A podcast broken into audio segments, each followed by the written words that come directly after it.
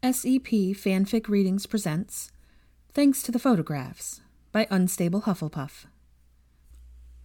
Chapter 10 Shoes of the Savior. Hermione wasn't entirely sure what to do. You see, it wasn't every day that one woke up to a still sleeping and likely extremely hungover Draco Malfoy in their arms. It had seemed like the right idea at the time, letting him stay the night. He hadn't even been able to walk straight when he showed up at her door at about one in the morning, on the verge of tears. The man didn't even have shoes on. He didn't trust that he could make it back to his quarters on his own, so she'd waited until he cried himself to sleep, then tucked him in next to her and tried to go back to sleep herself. Only she couldn't. Her mind was reeling. He'd apologized. Just about begged for forgiveness. She'd been wrong. She knew that now. He really did care. So why didn't that scare her? Why was she perfectly content to let him use her chest as a pillow, soaking the front of her shirt with his tears? God, the way he looked while he slept, so still and peaceful, his face was almost angelic. The sun eventually rose while she held him. The light from the window made his hair practically glow.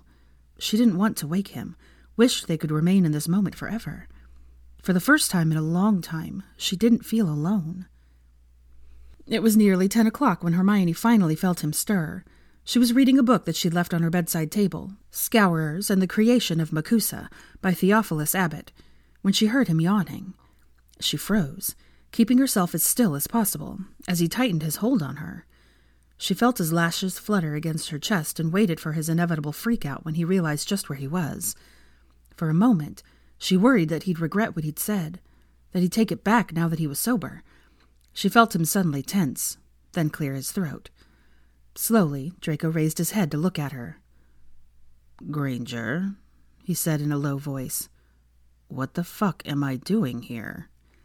Hermione inhaled sharply. You showed up here in the middle of the night last night and woke me up, she said, trying not to sound as anxious as she felt. You apologized. For everything. She watched as his eyes widened in recognition and held her breath. Did you mean it? I. He frowned at her. Yes, I meant it. Hermione let out a breath of relief and patted him on the back. All right then, she said, marking her place and setting down her book. Up you get, Draco. You need to shower. You smell like a minibar. He chuckled as he carefully detached himself from her, and they both got to their feet. She shoved him in the direction of her bathroom. I might have some clothes for you, she said. There's no need for the students to see you stumbling back to your quarters in your socks.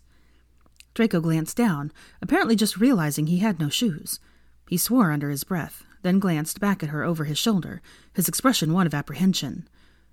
You're not mad? Why would I be mad? He opened his mouth before hastily shutting it and shrugging. No, Draco, I'm not mad at you. Now get your ass in the shower because you reek.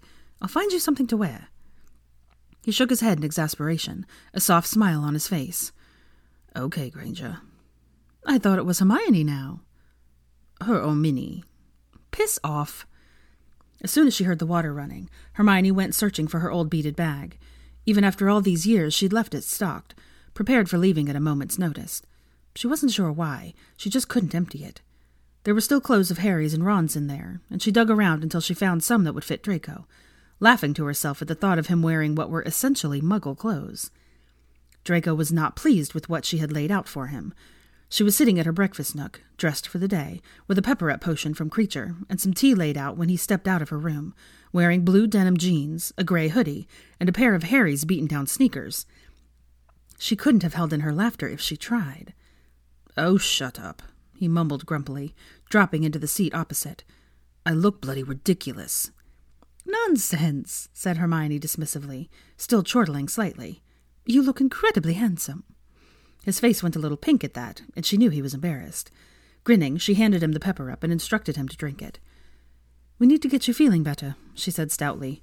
We've got a staff meeting in half an hour, and you can't show up while at risk of your dinner coming back up. She cast a Tempus charm to check the time and sighed. I hope it doesn't take too long. I meant to meet Harry for lunch. We're venturing to Diagon Alley today. Draco was in the middle of stirring far too much sugar into his tea and looked up, raising his eyebrows. Nervous? he asked. Very, she confirmed with a nod. But I suppose it needs to be done. Ginny's right. I can't stay hidden at Hogwarts forever. Yes, I suppose Ginevra has a point, conceded Draco. He took a sip of his tea and smiled in delight. Just be sure to get your hair under control for when the reporters show up. If they're going to be taking pictures of you against your will, they may as well be good ones. Excuse you. My hair hasn't been that god awful rat's nest for years now, said Hermione defensively. She held up a smooth curl as evidence, and he chuckled. What hair potion do you use? Sleekeazy's. That makes sense, seeing as Potter's grandfather is the one who invented it. Seriously? Oh, yes. I'm sure Fleamont Potter is rolling in his grave, knowing his descendant has that disaster on his head after all his hard work. Hermione frowned. I don't think even Harry knows that.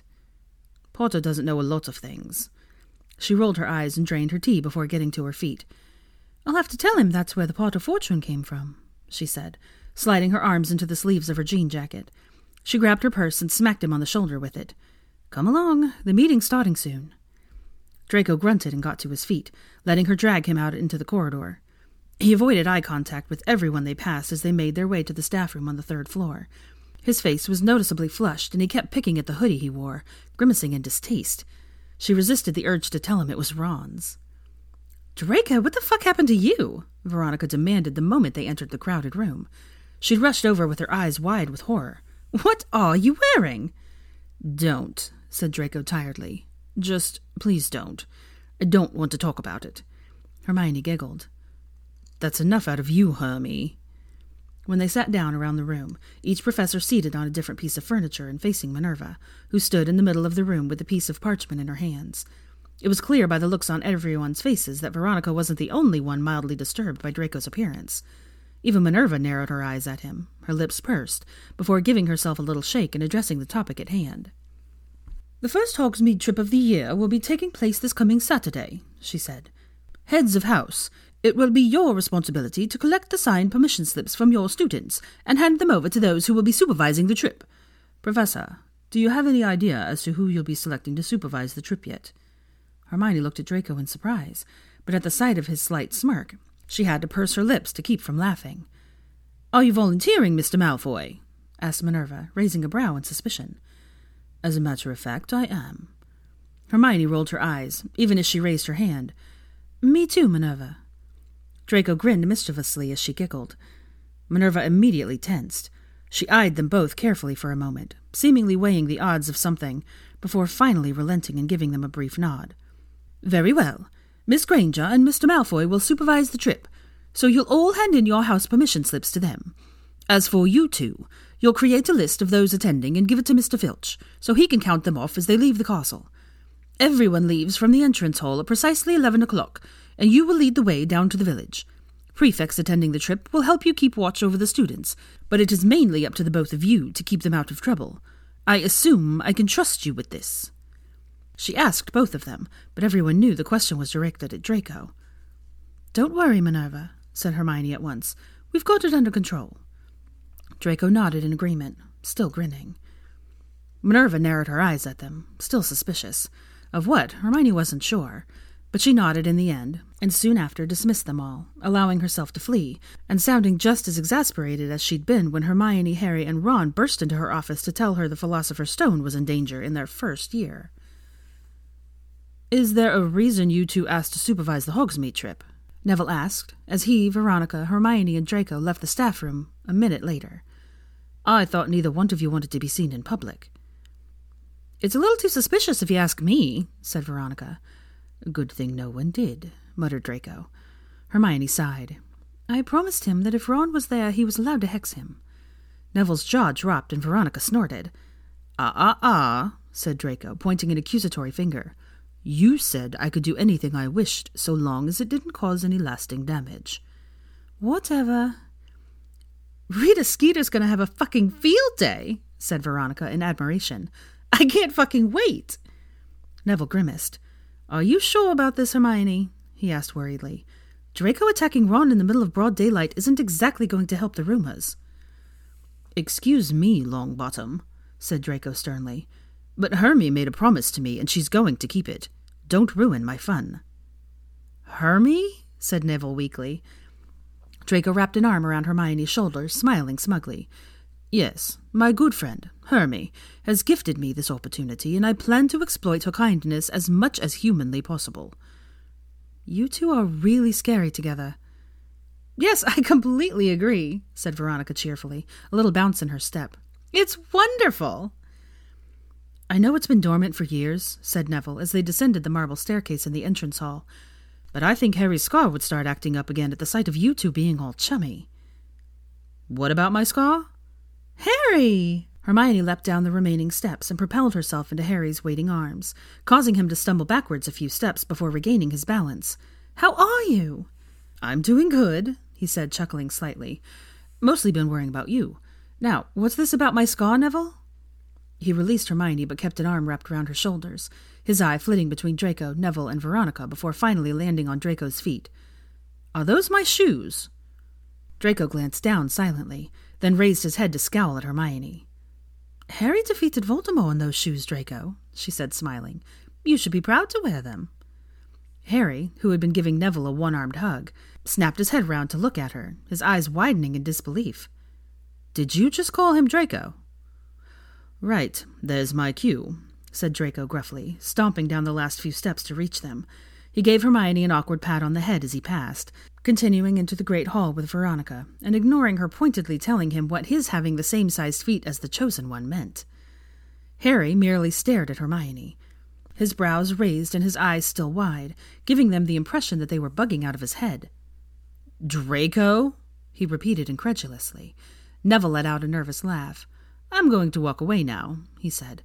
See you later, Harry. Good luck, Hermione. Harry hardly noticed him leaving. Hermione sighed and tugged him outside the castle as students paused to point and stare. Let's get out of here before anyone asks for your autograph, she said, and I'll explain. Harry looked at Hermione as though she had spontaneously sprouted a second head. They were sitting in a corner booth at the Leaky Cauldron, Severus Snape's muffling spell protecting their conversation from the ears of those around them, all of whom were blatantly staring and whispering. Friends? Yes, said Hermione patiently. But. Harry shook his head, leaning forward and folding his arms on the table between them. I don't understand. He's not the same person he was in school, Harry. He's. Well, I don't know if I'd go as far as to say kind, but he's certainly not cruel. Even Neville gets along with him. Hermione huffed, growing annoyed. Quit your gaping, Harry James Potter. He apologized to me for how he treated me back then. Yes, I remember very well how he drunkenly crawled into your bed in the middle of the night to beg for forgiveness, said Harry irritably. I'll not be soon forgetting.